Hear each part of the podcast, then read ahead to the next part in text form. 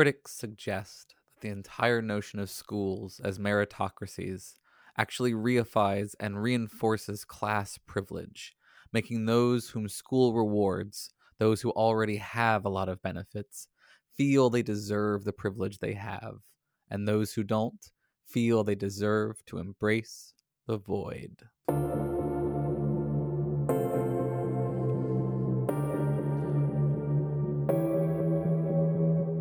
Was ever going to make it back from the void, I suppose it was going to be you. Oh, well, you know, one man's void is another man's piece of cake. What about the reality we left behind? What about the reality where Hitler cured cancer, Morty? The answer is don't think about it. People assume that time is a strict progression of cause to effect, but actually, from a non-linear, non-subjective viewpoint, it's more like a big ball of wibbly-wobbly, timey-wimey stuff.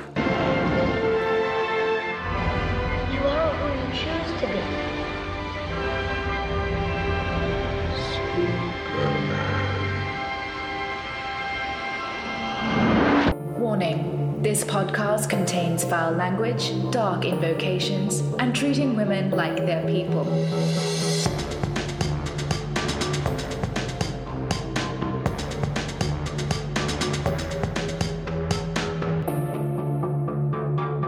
Welcome, friends, episode 229 of Embrace the Void, where we are on track to get off track.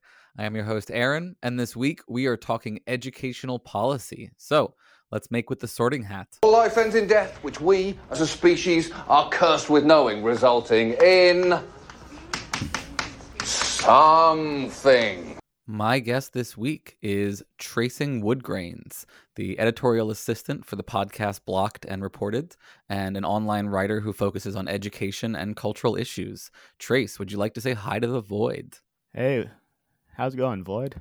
Good. Thanks for coming on. I appreciate you taking the time. I appreciate you reach, reaching out too. This started with some just private chatting about various topics, and then you linked me to some of your writing, which I really enjoyed. And one topic in particular that's near and dear to my heart, which is the issue of tracking in schools. So I'm excited to have a chat with you about that. Before we get into that, do you want to tell folks just a little bit about like your background and what gets you interested in issues like tracking and education? Yeah, absolutely. My overall background I'm a gay ex Mormon who grew up in Utah and who uh, spent most of my life in this very, very peculiar niche of society that has surprisingly little in common with the rest of the world, it feels like. And since then, I have uh, left that, gone into the rest of the world, and been sort of wandering around trying to find my place and trying to find a route that I am satisfied with through life. Mm-hmm. In particular, with education, I have been my whole life passionate about it from the standpoint of feeling like schools are doing a great disservice to a lot of advanced students in them. Feeling that there's been a general uh, focus in American education to set a very specific minimum bar that it expects all students to reach. And once a student reaches that bar, it basically says, You're on your own, Godspeed, take care of yourself. And that this leads a lot of students to feeling as if they are underachieving and underdirected and to feel frustrated with all of that. So, my own experience with the education system was an almost uniformly negative one in which I basically struggled my whole process through it to find a path that was satisfying and effective for me. Um, in K 12, I started out in a public school, shifted in sixth grade to an online charter school, uh, skipped a grade, and shifted back to public school in eighth grade, only to go to uh, another charter school, uh, this one in person, in throughout high school, and then uh, my college history is a little Mhm. complicated, and I won't get into it too much. Only to say that the main public part of it is that I attended BYU for it a time back in Utah before Mm-hmm. uh, stepping away from it for a range of uh, personal reasons. Fair enough. Fair enough. Yes. so you yourself have had experiences with some of the like techniques that we are looking at uh, today. Particularly, it sounds like the the topic of acceleration, which is not necessarily tracking, but is related, and you'll talk about that in your piece as well. Just to share, you know, I've also I come to this from a personal experience of like having been effectively tracked into like gifted and then like IB programs in such a way that at the time was was a positive experience for me and in hindsight I have sort of moral questions about like what does that mean in terms of being given those particular kinds of advantages so but let's let's just say before we get into the tracking stuff so the piece we're talking about is one that you wrote in what was described as the adversarial collaboration contest uh, which is a funny name to me. Um, this is over on slate star codex and the you, you you collaborated with a guy named Michael Pershan and from you know from my perspective I thought y'all did a really good job kind of giving a nuanced account of the trade-offs about the issue. So could you start maybe a little bit by sort of describing what the adversarial collaboration contest was and how you and Michael ended up working on this together? Yeah, absolutely.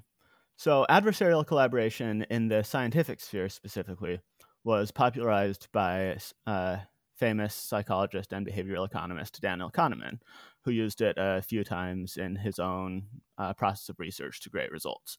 So the general concept, as he described it, is to sit down and work on a scientific question together with someone you disagree with on that question and end up writing a paper on it uh, in which both of you sign off on the full product without hedging like one of us believes this the other of us believes this but mm-hmm, to be able to get together mm-hmm. and figure out exactly what you can say in unity on this topic that you disagree on. So, Scott Alexander, mm-hmm. seeing that concept and being interested in the nature of disagreements and the nature of online conversation in general, decided to apply it in a less formal context through this contest, provided a few ground rules, and basically uh, encouraged people to do just that, except instead of publishing the result as a paper in a scientific journal, they would just publish the result as a blog post, and then the winners would mm-hmm. get money for it. So I got involved in it, seeing this call for adversarial collaborations and being an arrogant young guy who thinks he has something to say and has mm. a little bit of a chip on his shoulder. Uh, mm-hmm. It was like, all right, I have these very strong opinions on education that I think it's failing advanced students, that I think the move against tracking is destructive, that there is a lot about online education that has untapped potential that we need to explore. Just a few mm-hmm. very strong mm-hmm. rapid fire opinions, basically seeing who will bite. In comes mm-hmm. this uh, thoughtful, smart, and polite New York City math teacher um, who uh, has been teaching for a while at uh, private school in the city and mm-hmm. is very knowledgeable about the subject, uh, popped in and was like, you know, I uh, I don't really agree with you on that. And in the end, uh, we worked together on it for uh, hundred hours, a couple hundred hours, not wow. all, not that much, of course, specifically on writing the paper itself out, but the collaboration was uh, incredibly intellectually enriching activity that basically involved me saying something that seemed obvious to me and him mm-hmm. disagreeing for reasons that I had not in any way anticipated and mm-hmm. that had just the right amount of feeling that someone is wrong on the internet, this feeling of um, needing to prove something and a little bit of aggravation with a little bit of curiosity to keep pushing mm-hmm. us forward and pushing us further and further into the depths of obscure literature on the topic and on a bunch of related topics. Um, mm-hmm. Basically, what would happen is we would zoom in, say, Yeah, we agree on this data. This data looks right. This makes sense. We're good. We're on the same page here. And then we'd zoom out. And as soon as we hit the therefore, This Mhm. data looks good, therefore my conclusion is this. Therefore my conclusion is this. Suddenly we'd veer in wildly different directions again and go back to the drawing board. And this happened again and again throughout the process. Uh, until Do you, do you have a sense of why? Was it differences in your like value, you know, weighting of different values, or like, um, were you just like logically getting to very different places in your inferences? Do you have any sense of of what was going on there? Yeah, I do. I think a lot of it was weighting different values, and a lot of it was reflections on what we had experienced throughout our educational backgrounds. He had a really positive time throughout school. He ended up um, going to Harvard, having a fantastic, enriching experience throughout his whole education process, and then teaching in an environment where he was uh, around a lot of capable and bright and motivated kids. Mhm. Whereas for me, uh, as I'd said, my experience was more uniformly negative throughout school and uh, was left with a uh, big feeling of what could be. So his approach to the education system is one where he has a sense that most of it is working pretty much as well as can be expected, where we can look for small incremental changes here and there, but there's a good reason everything is the way it is, and anything too big is both not really feasible and not really necessary.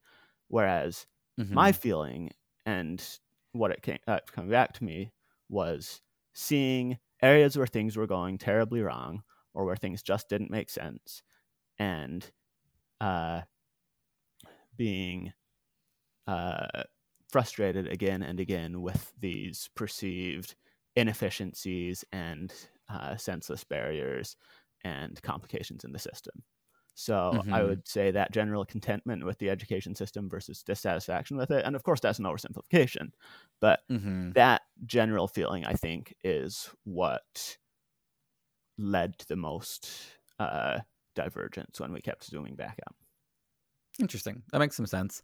And it's interesting that it's a it's a mix of the like valuing and personal experiences and that sort of thing, and not necessarily like formal logical disagreement or something like that. Um, so let's dive into the details here a little bit. So let's start with just the very basics for folks who like have no idea what we're talking about at this point. Um, what is tracking in an educational context? What do we mean by this term? Right. So tracking in an educational context is, um, in its most central case, it's separation of classes into higher and lower categories depending on one of the tested aptitude, aptitude, academic progress, or individual choice of students.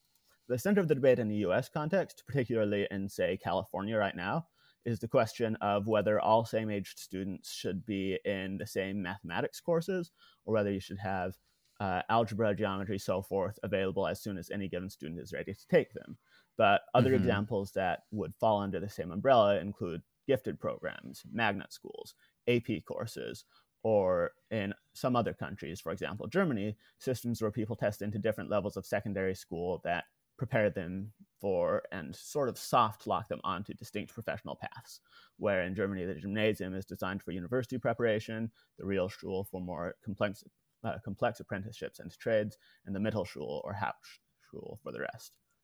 So, tracking is Mhm. typically distinguished in education papers from ability grouping, which takes place within a single classroom, but in common parlance, they're used fairly interchangeably. Okay, great. And y'all describe, you know, you sort of frame tracking as one potential solution to a problem which is a, a genuine sort of widespread problem in classrooms, which is the issue of sort of students at different points in their educational journey. For folks who are not familiar, who haven't spent, you know, a lot of time in a classroom maybe since they were a student or weren't sort of aware of things from the teacher's perspective, can you sort of explain how this problem works and what the potential solutions might be if we, for a second, set aside tracking and other sorts of rearranging of bodies kind of approaches? Yeah, absolutely. So the fundamental problem is that students, every student, uh, will differ in all three of intelligence, prior learning, and conscientiousness or work ethic from essentially every other student. Some students will grasp in a minute what takes others days or weeks. Some will come to classrooms with parents who read nightly to them, who gave them math worksheets, who send them to extra tutoring, who will uh, who have both the resources and the inclination to go above and beyond. Others have unstable home lives or parents who simply cannot afford similar luxuries. Some students are conscientious and prepared to do all their work on time. Others are distractible and bored. And what happens in every classroom and every school is that teachers and admins need to figure out how to meet the needs of all of these students at once, which is a constant struggle and a constant uh, question in essentially every education system. The path I see most frequently advocated within single classrooms is what's known as differentiated education. Uh, the idea that teachers will come prepared to each classroom prepared with flexible activities that provide multiple potential levels of comprehension, whether that's enrichment work for kids who finish tasks early, small group breakouts with a teacher wandering between groups, open ended classroom activities that clear quantitative outcomes, that sort of thing. Uh, another approach that keeps students in the same room but at different paces is a simple technological solution. To give each kid an iPad or a laptop with a set curriculum on it, then let them work through it at their own pace with teachers monitoring and providing help as needed. This sort of thing is especially common for electives like typing that are more naturally suited to that approach. And then for things like elementary school reading education, you'll see things like graded readers and in class ability grouping, where books at different levels are provided for different kids during open ended reading time, and the teacher helps these groups. Uh, lastly, one thing you'll see fairly regularly is a suggestion to have more prepared students uh, help out in some way in the classroom, such as helping to tutor their less prepared peers on any given subject, with fast finishers turning around and sitting with slow finishers to help them along, for example. Now, mm-hmm. when it comes to this sort of same group differentiated education, there are several major downsides I see. So, most directly, this sort of solution asks a great deal of teachers. For obvious mm-hmm. reasons, in every class, teachers tend to spend more class time on lower performing students than higher performing ones. Um, it's a big ask, basically, to have them notice smart kids and proactively provide further challenges for them that go beyond the standard lesson scope. It's not going to be the main focus of any class period. Any time spent helping one group trades off against time spent helping another. And there mm-hmm. are complications in in that vein every time you try to have genuine differentiation in a classroom. So what happens a lot of times, at least from my perspective, is that it turns into a sort of buzzword where a lot of classrooms will claim to practice differentiated education and very few will end up having this really substantive feeling yes these students at different levels in the same course mm-hmm. are being challenged equally in the same period that's mm-hmm. not the fault of any overpaid or overworked and underpaid teachers. Um, it's a system asking unrealistic things of them. But yeah, and that that is yeah. a common problem I find where like even amongst like sort of what we think of as the alternatives to this sort of thing there's so often is this implication that the solution is more work for the teachers right. um, and that and that's often an unfunded kind of mandate i also want to note um, you know the way that you were framing it there i don't want to give folks the, the misimpression that these problems rest on belief about things like iq for example. Um, you know there's a whole separate debate about iq and the nature of iq and what is it tracking and is it reliable and that sort of thing. Um, and i just think it's important to note that even folks who are skeptical of something like smart kids versus versus not smart kids or something like that still readily acknowledge all the other kinds of differences and challenges that you mentioned earlier that can you know result in students being at different places. So i mean in effect this is none of this is meant to be a judgment on either teachers or students. Um, you know to put it in the kind of language that i often use on the show this is about sort of acknowledging different sort of levels of luck that the students have experienced and where they are at in their uh, you know epistemic progress as a result of that luck. Um, would you, you sort of agree with that? Yeah, I would agree with it. Um, I would mm-hmm. also add that um, w- as far as IQ and things like that go, that really the main important consideration when it comes to a school aged child is the question of whether some kids will learn some topics faster than other kids will learn those same topics. Um, mm-hmm. And that's the main difference that uh, someone would need to uh, agree with to have a meaningful conversation on what to do when you encounter those differences. Uh, setting Mhm. aside any questions of environment versus genetics early on in life, anything like that. Once a child arrives at school and one learns this subject really quickly and one learns it really slowly, what do you do with that? Right. And so uh, just put sort of the other options on the board here, and then we can sort of talk about different trade offs here. So, another approach that y'all discuss is acceleration. Um, why distinguish this from tracking? And why do you see this as sort of what are the costs and benefits do you feel like between tracking and acceleration? Right. So, a lot of tracking would fit into a subset of what would be considered acceleration. So, hmm things like gifted programs, for example, could rightly be considered a form of both tracking and education. Um, the main one of the main differences to look at is that a lot of times acceleration will be more on an individualized scale and can involve a lot more uh, extreme uh, measures than uh, say than just splitting groups of students up into you know high, middle, low sections. So acceleration can involve grade skipping. It can involve pull out portions where you're this one student is going to a different class for this subject. It can involve basically anything that means this student is learning more material at a faster rate than their same aged peers. Mhm. Um, the benefits of this sort of individualized acceleration is that it can smoothly handle the sort of outliers that school systems struggle to handle in general and struggle to respond to in general. So when one student is blazing through every math worksheet in their elementary school class and is just bored to tears the whole time, um, simply uh, pushing them up a grade or two in math and sitting them with the older students can immediately give them the opportunity to engage on a lot of things that they otherwise would miss. However, that Mhm. bespoke, individualized nature of it is also its downside, in that Mhm. you have to rely on having uh, teachers and administrators who, and parents who are willing to notice that this is something that could benefit this child, that are Mhm. in a position to notice this is something that could benefit this child, and that understand the most effective ways to act on it.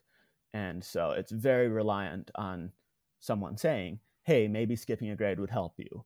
Hey, maybe Mhm. going to a higher level in this subject would help you, which makes it a particularly uh, poor fit for students who are, for whatever reason, going to be overlooked by those people, whether it's Uh-huh. because they're lazy and disruptive in class and the teacher uh, doesn't notice it, or whether it's because they're from a disadvantaged background and the school isn't prepared to uh, identify talent from those positions. A bunch of reasons Mhm. like that uh, would be the main challenge I see with that sort of individualized acceleration. Yeah, and when y'all were digging into that, did you? So, I mean, like one immediate concern that folks I think would obviously have hearing that description is, you know, the odds that that sort of system is going to advantage sort of already privileged individuals from non-marginalized groups, and you think about like the history of the way that, um, you know, especially boys of color in particular, if they sort of act out in the ways that may be common for someone who is bored in class um, that they may be viewed not as someone in need of acceleration in the same way that uh, poten- potentially like a white student might be. Did you find that there was any kind of data to support that there were those kinds of biases in the way that acceleration took place? So the data on that overall, I would say, is mixed. Uh, there are Mhm. there are some indications towards that sort of thing. Um, the mm, the most important thing with regard to something like that, I would say, is things like that are a reason basically not to rely on teacher judgments. That um, basically it's not it's not straightforward to say yes teachers are definitely uh, consciously advantaging this demographic group or that demographic group however it is straightforward to say that uh, when you're relying on that sort of vague personal judgment then you are going to miss a lot of the picture And so, one uh, measure I'm quite fond of in terms of acceleration is universal screening programs, where you proactively uh, test uh, kids across the board, and you're like, okay, uh, we're providing this for everyone, we're preparing them, we're taking a look at it. What does it show as far as which of them might be underserved in their current situations? And Mhm. in saying that, also, one thing I want to emphasize is that there's a tendency to view this sort of thing potentially as a privilege that, oh, you're going faster in school, oh, you're skipping a grade, whatever, that that's an indication of privilege. And I think the more Mhm. productive way to look at it is that it is a way to meet needs that are being unmet for that child. That Mhm. it's not going to be appropriate for every child. There's a reason grades go at the pace they do. There's a reason students in general learn at the pace they do. However, if a student's needs are not being met in that situation, you want to have an alternative. Lastly, I'll say that uh, one thing that, on your note of uh, black boy, young black boys who might be bored and disruptive, or I know I was a young white boy who got bored and far too disruptive Mhm. pretty often, is that the um, the smart and lazy kids and the really hardworking kids, uh, I've heard it put the gifted and the grinders, are not the same and don't have the same needs. So whereas acceleration could be a really useful tool for someone who's bored, who's disruptive, who's acting out in class, who knows it all already and wants to show they know it all already, uh, it could be a really destructive tool for someone who just puts their nose down, does the work, is really effective and reliable at getting the work in on time, but then you accelerate them faster and they're like, now I have to do even more work. I was already working hard to keep up. I didn't need to work harder in this case. And so, they burn out. Yeah. Right. Right. That makes sense. Um, so let's uh, talk a little bit. Uh, uh, you know, this is getting into what I found sort of one of the things I like most about it, which was the discussion of like the competing educational goals. Uh, before we get to that, though, I think it'd be helpful to just say a little bit about sort of your sense of the current data on the effects of tracking. Like you said, you came into this with a lot of strong intuitions about what you thought would be the effects of tracking. Do you feel like those intuitions? you know uh, persisted as you met with reality in various kinds of statistical ways or what is your um, view on the the strengths and weaknesses of tracking at this point Yeah. So my intuitions overall persisted along with uh, the occupational hazard of an ever increasing urge to say, look, it's complicated. Mhm. Um, which I think is probably a pretty common experience diving into the science. familiar familiar with the experience yes go ahead Yes. So there are two ways that I can answer this. The first is that the meta analyses and papers I've reviewed consistently seem to show a picture of significantly positive impacts on higher groups and ambiguous impacts on lower groups, should the curriculum differ between the two groups, and very few notable differences in attainment if curriculum remains the same between groups. Um, data from developing countries, like in a frequently cited and ambitious random controlled trial from Kenya, um, cited by the World Bank in policy papers and uh, other global contexts. It suggests weak but lasting positive impacts across all ability groups. Um, Mm. There are also a lot of qualitative, more qualitative studies that indicate um, uh, downside of poorly done low tracks, where you see some discouraging low quality environments in which students uh, report basically just you know being in holding chambers or Right. something to that effect.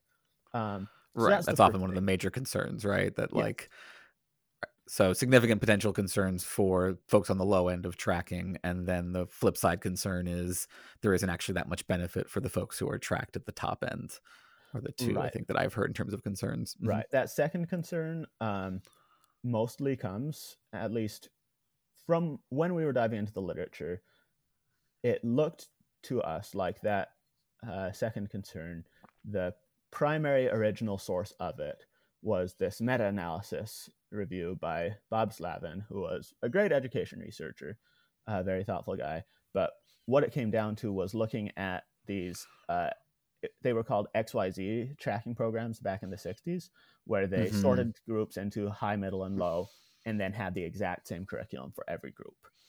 and Mhm. that's that's the primary claim source for that claim is where the curriculum just didn't change. A set of uh, classes he excluded from his meta-analysis, and then the other major meta-analysis of that time included uh, Mhm.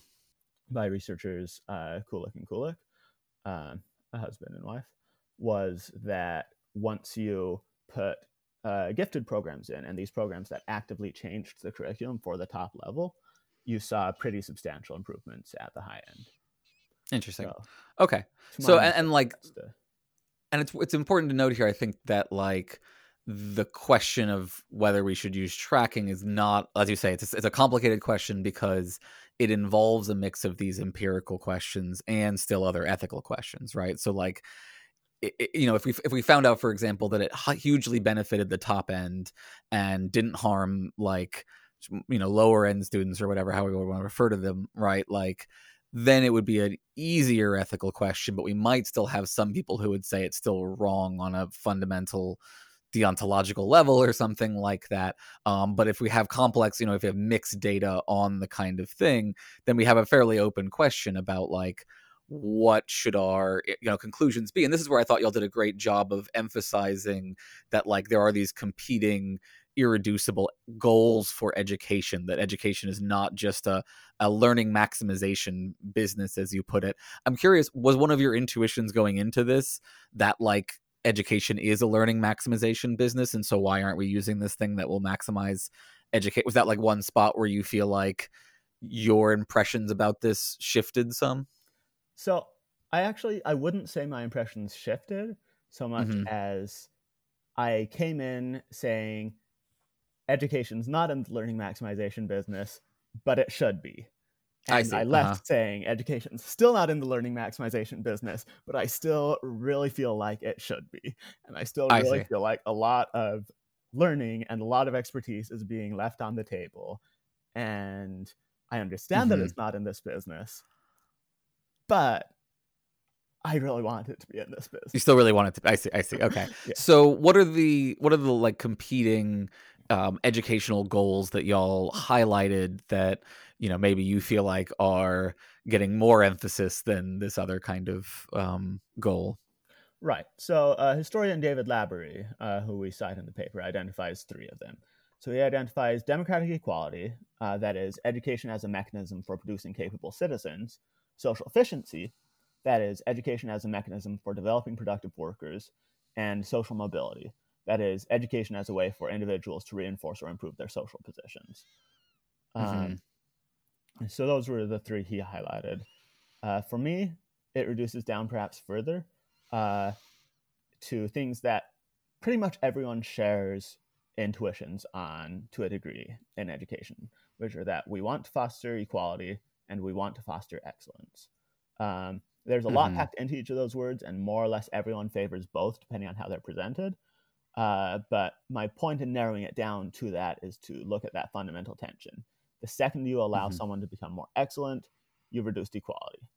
Um, going back to your example of a privileged student uh, who goes into accelerated classes and so forth, the further they push, the less equal, uh, potentially, the more they're getting ahead of others. The further Mhm. uh, anyone, pulls- especially if there's resource trade-offs involved as well right especially right, if es- like especially if there are resource trade-offs. But even all else being equal, even there are no resource Right. trade-offs, you're spending is you spend the same amount of resources on each student.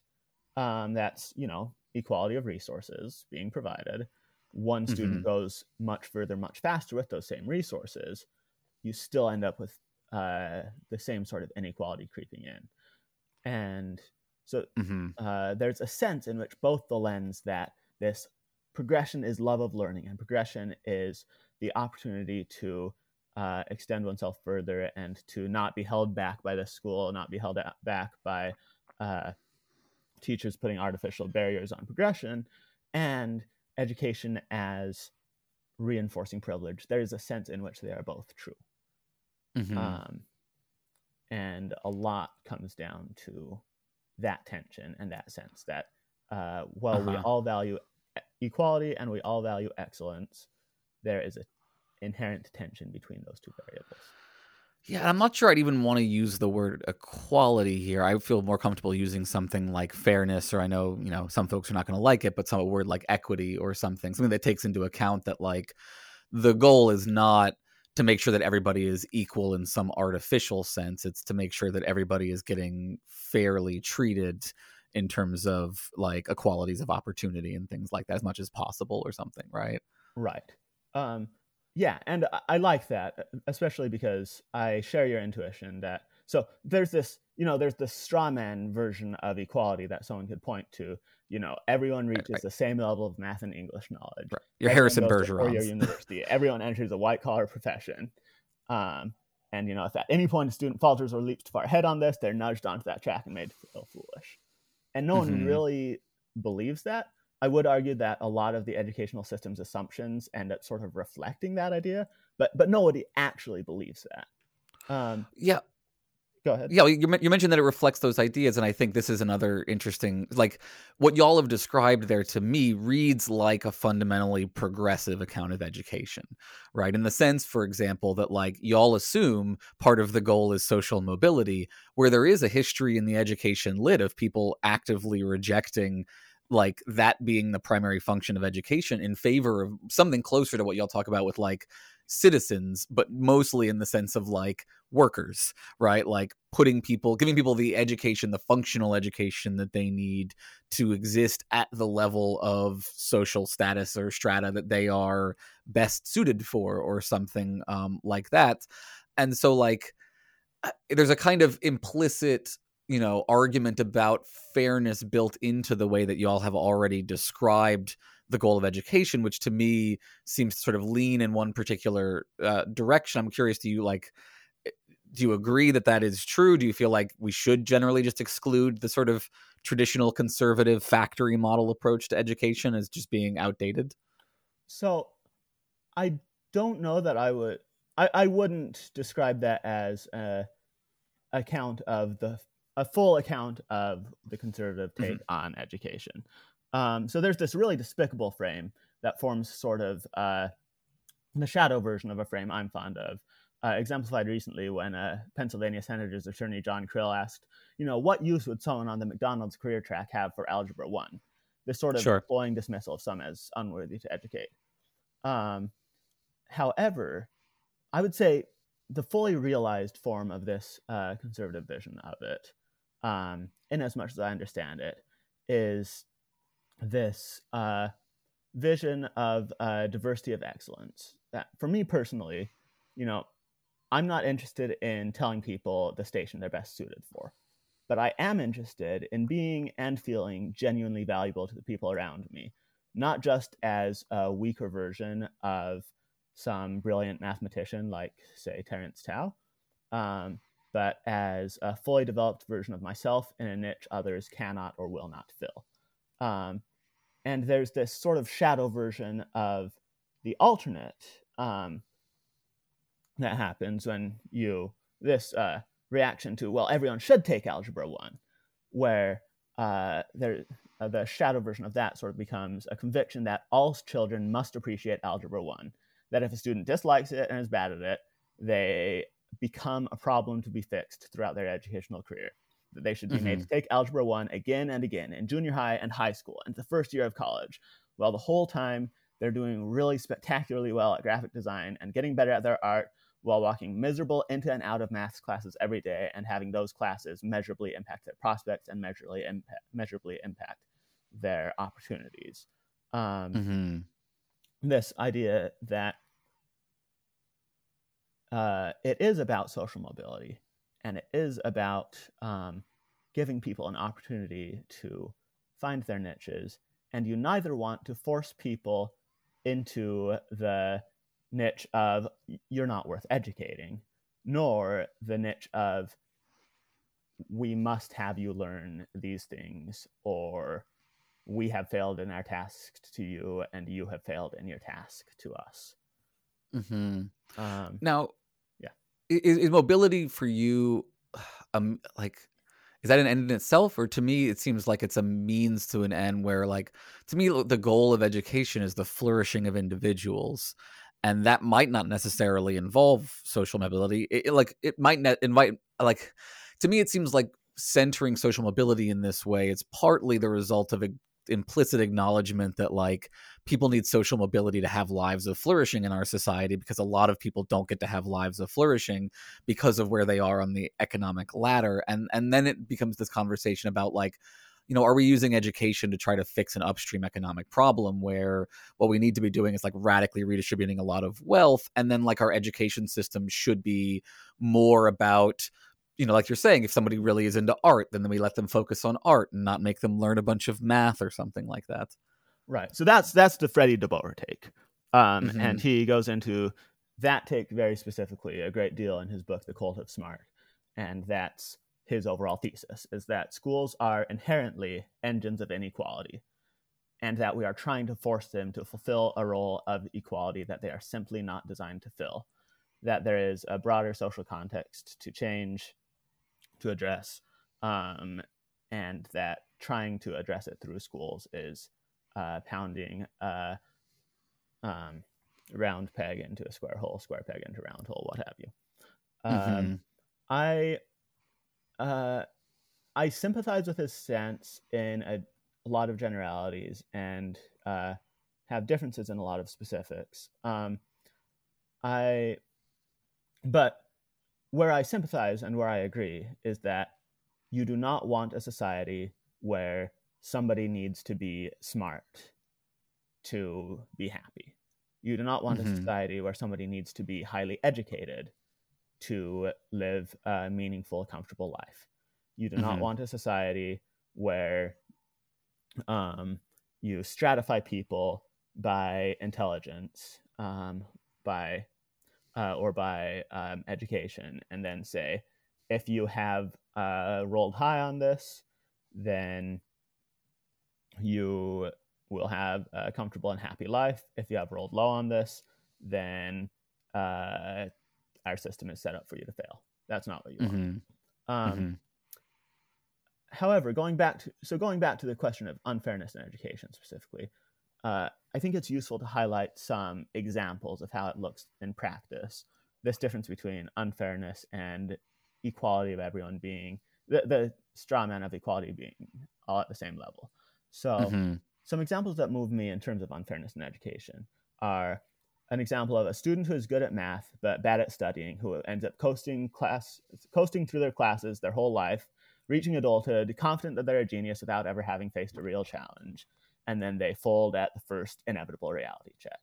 That that student has fundamentally been poorly served by the education system, even if they scored at the 99th percentile on every standardized test, even if they aced the SAT and did well in every class, they did not get mm-hmm. what they needed to get out of the educational system. That it let that student down. Similarly, okay that mm-hmm. example of the student who's hardworking and ambitious, bad at math, and is forced to take and repeat Algebra 1 um, without ever actually needing the material in it and being significantly impacted in their life prospects, going to a worse college, uh, going, uh, not getting a scholarship, things like that, because of this uh, requirement for something that uh, was not what they needed. Mm-hmm. Um, mm-hmm.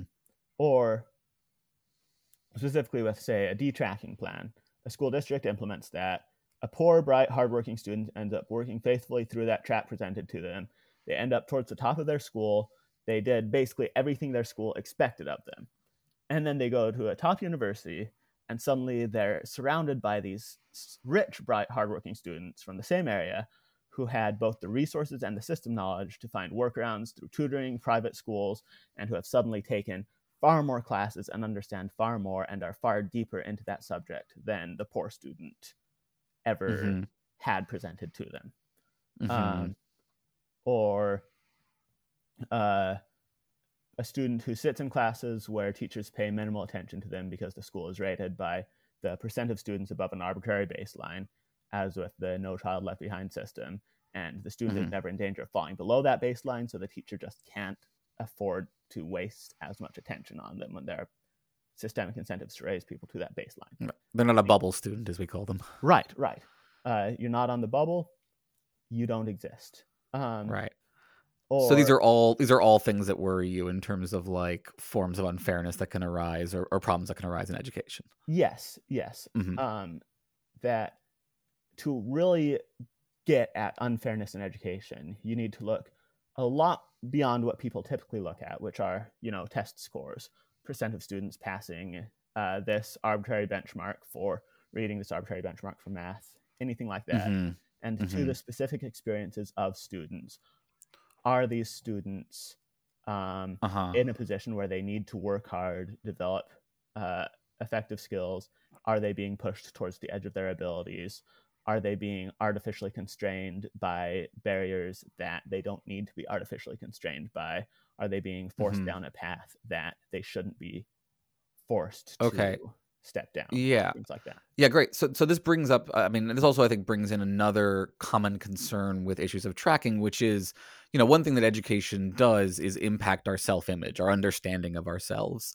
Um, and so you gave the example of the student who like gets it in their heads that they're a genius and never have to work, and then they hit you know real challenges down the line.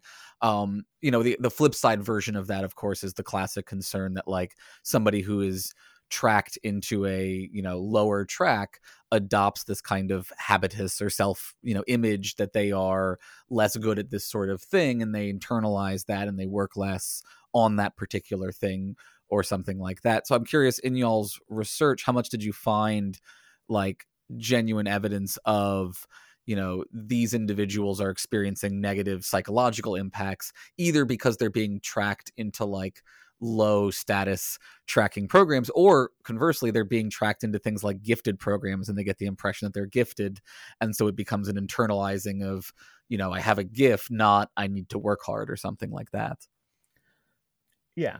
Um, so getting tracked into gifted programs has the opposite uh, effect of that, in that it's self image is relative, not absolute.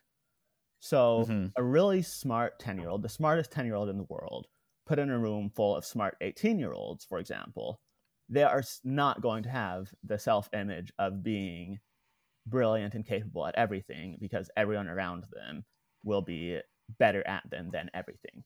However, if you find yourself the smartest person from your perspective in every room that you're in, you're really going to lean into this image of yourself as smart first and foremost. Mhm.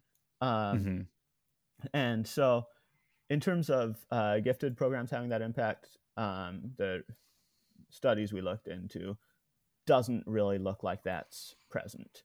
In terms of Mhm. low track uh, courses having that impact, uh, it really it depends on the quality of the low track courses. Um, there were some, for example, in some Catholic schools that we looked at, where they took those students seriously. They provided them a lot of opportunities, a lot of enrichment. They didn't just use it as a holding cell. And so the question is Mhm. more the nature of those classes than whether those classes exist. And I mean, to go even more broadly than that, like, look, kids notice things. If you're sitting in a class with a bunch of students, you notice if you're working twice as hard for half as much progress as the student on the next row over. You notice if the teacher's always coming over to help you and you're always the helped when you pair up with other students and never the helper. Um, and so Mhm. I, I spent a while as a substitute teacher, and one example of this was really striking to me. Uh, an extreme example, but uh, one that has caused me a lot of thought, where I spent a few days at this transitional center for intellectually disabled young adults, so around 18 years old, who had capabilities somewhere around that of an average five year old. Um, now, in most settings, you encounter someone like that in. Uh, you're not going to get much of a sense of their individual personality. You're not going to get much of a sense of who they are as a person. You're going to get a sense of them in contrast to uh, everyone else around them and often end up overlooking them. In this school, what I found fascinating and really encouraging about it, really, was seeing the way everyone's personality shines through that. Suddenly, in this environment with peers, some of them were very clearly the leaders of the group. Some of them were very clearly star students. Some of them were very clearly ready to help others and um, ready to set an example for their peers. Um, and it created, to my perception, uh, more positive experience by dint of that. So I think Mm-hmm. the r- framing of social positions as relative to one's environment is really key to understanding that question. That in mixed Mhm. environments, it, it, it's simply not the case that in mixed environments all those concerns go away and the smart kids uh, don't end up thinking of themselves as like, oh yeah, I'm brilliant and can just coast, and the slower kids don't end up thinking of themselves as uh, Mhm. struggling with school. The more Mhm. mixed the environment is, I feel like the more that sort of feeling starts creeping in Mm-hmm. because that's All right, all that's an ever inter- are a good point. Yeah, I think. I, I don't I don't I'm not um I don't know all of the research on that, but I think that is a reasonable sort of pushback, and I do think that it is it is tricky to assess these sorts of things, and that the likelihood is that students get signals from a lot of different places about their sort of relative status and that it would be fairly difficult to have so for example there's also studies that find that like if you do the like in group in class version of tracking that we talked about at the beginning where it's like different reading levels or something like that students can tell even if you don't like make it ever explicit or something like that there's this kind of sort of they implicitly pick up on the differentiation in that kind of way um, so I'm, I'm sympathetic to what you're what you're saying there. Um, so we're starting to come a little short on time, and I wanted to spend a little bit of time here. Obviously, there's lots more tangents we could run down, but I'm curious to get your thoughts on you know the way that tracking is discussed in news and popular discourse because I feel like this is one of a couple of education related issues that often pops up um, in the culture war. For example, I think there was most recently a big dust up over New York City's plan to remove advanced courses or to, to sort of change their approach to advanced courses in substantial ways or something like that. So, like, what is your feeling about how this stuff gets, you know, used, weaponized, discussed in culture war settings? It's it's incredibly frustrating. Basically, is what it is. I feel like these culture war framings are really, really toxic in the field of education. Um, and there are a lot of lurking ideas that pop up again and again um, that uh, I just internally scream every time I see. So there's the lurking idea that the most challenging schools are a reward and others are a punishment, rather than each being tools targeting a distinct set of academic needs. There's this lurking idea that a kid might have been failed by themselves, their school, their parents, or society, uh, as um, if they didn't fall in love with and master math, like that. That they were definitely failed if that didn't happen. Uh, or the idea that parents who want their kids in advanced programs are doing so out of this toxic desire to privilege their kids above others, uh, rather than responding to the child's academic need. The idea that like university entrance should be this ranking of every person from best to worst, and the best people go to the Ivy League schools, and the the worst people go to state schools, and the worst people uh, just don't go to college altogether, um, rather than a matching of a need with an individual, uh, or this uh, obsession with test scores to determine whether a school is succeeding or failing. Like there's a lot, and it all ties in together with this, specifically Mhm. with tracking the culture war framing with it. Um, the most discouraging thing for me is looking around and seeing people treat it as this existential battle between good and evil. The thing about mm-hmm. education is that every person who becomes seriously invested in questions around education wants what's best for kids. Like, you're just not going to find serious people in the conversation who think, you know, I really just want those kids to have miserable childhoods. I, I I really just want to make them suffer, um, and I won't downplay the competing priorities that people have. I prioritize striving towards excellence above all in my own frame around education, and the more others weigh uh, their own priorities above that, the more likely we are to find areas to butt heads on. Um, I feel a Mhm. special kinship towards the frustrated smart kids that's uh, born out of experience with a lot of them. And at times, I do think others need to remind me of and advocate for the needs of other groups. But like, Mhm. you can't help but fall in love with a room full of students when you walk into a classroom. And um, well, differences can and do exist, and public schools do always serve as a compromise between these interests and reality.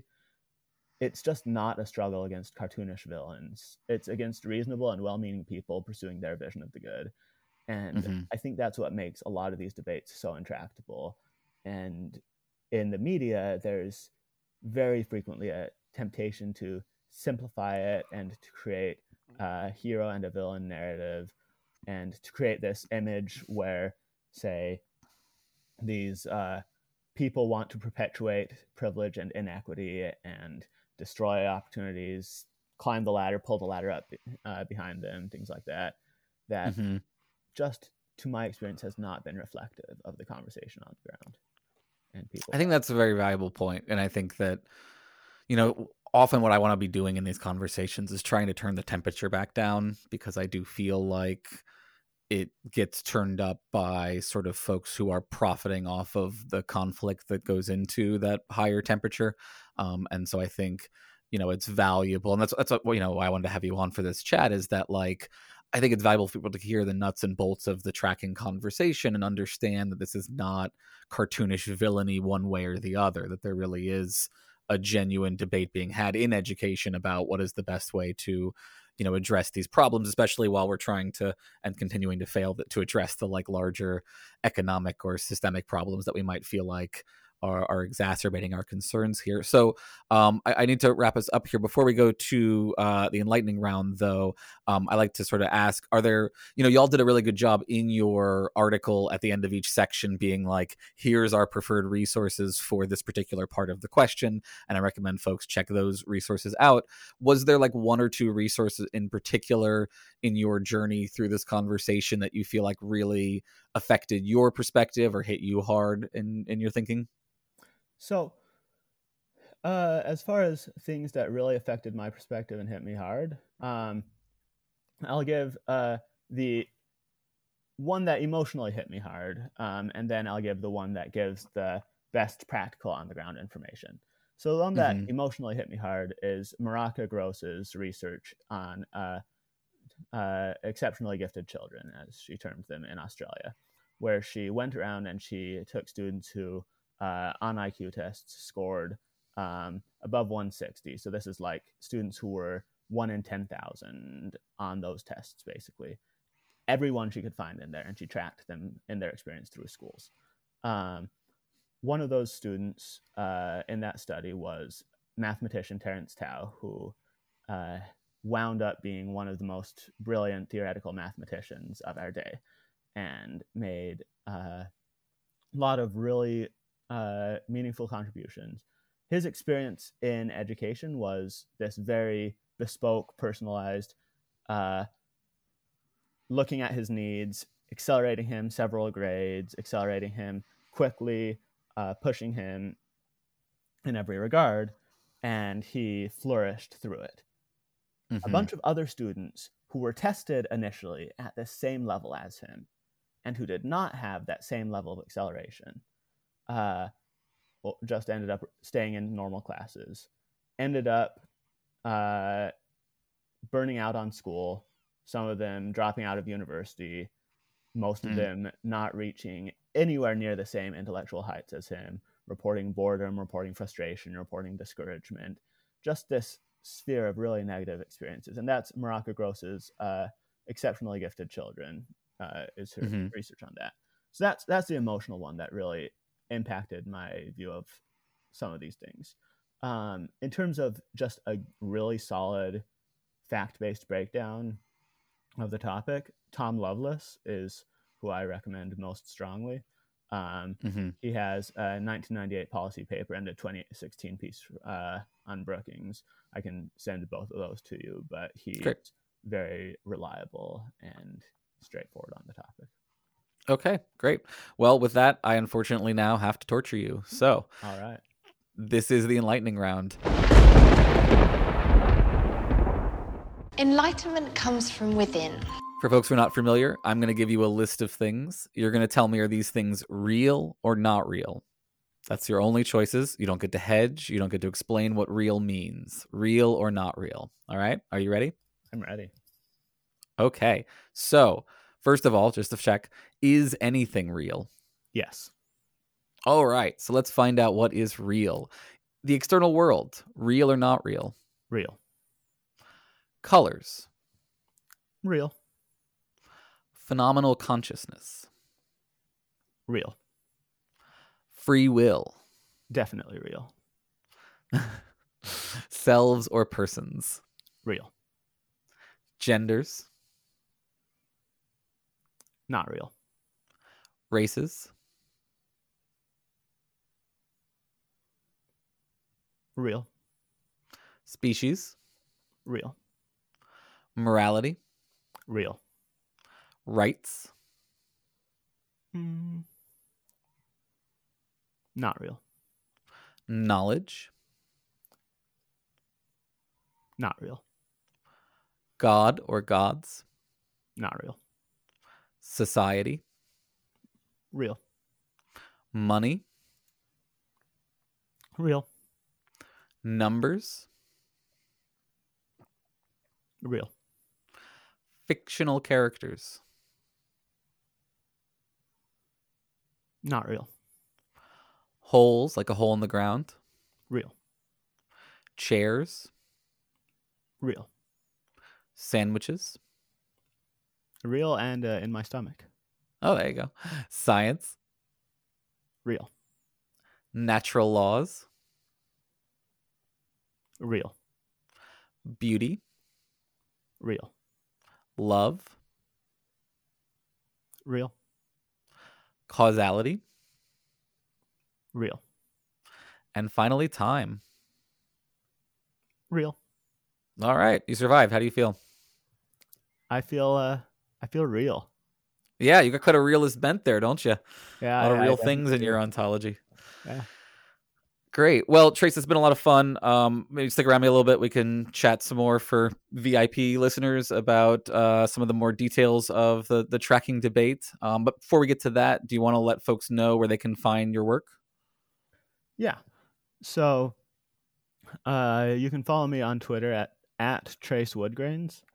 Um I am terrible at tweeting. It's not my medium, but um I you know, I try there and I do put links to my long form pieces there, which end up scattered right now scattered in a few different locations, but the most important ones I put at tracingwoodgrains.medium.com.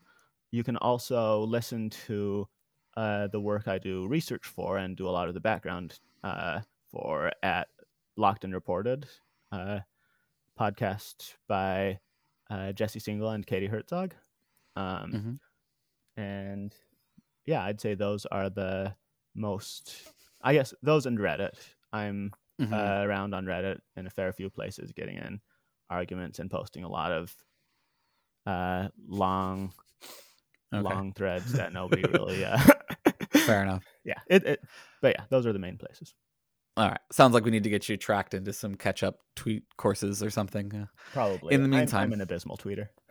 Fair enough. It's okay. We're not all gifted on the tweeting front. Um, but this, I'm glad you reached out, and I'm glad we got to have this chat. Um, and like I said, for folks who would like to hear more about this, um, you know, join us on Patreon and stick around for a little bit. As a human, I was ill equipped to thank you.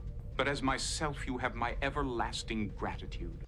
Thanks as always to our listeners and patrons who make the show possible. Thanks to our newest patron, longtime friend of the show, Cognitive Dissonance Podcast. Definitely check them out if for some reason you haven't already. And as always, I'd like to thank our top tier patrons, our Archon level patrons, Jesse Urbinowitz and Brenda Goodman, Chad T.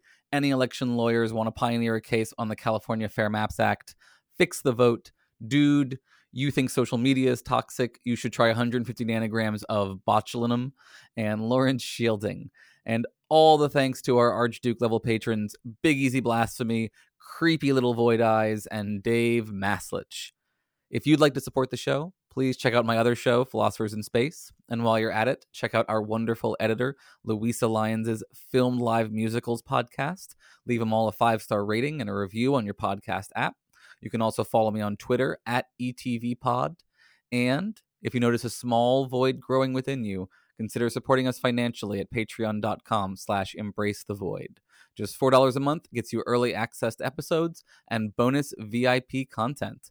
Most of all, whatever track you're on, you are the void, and the void is you.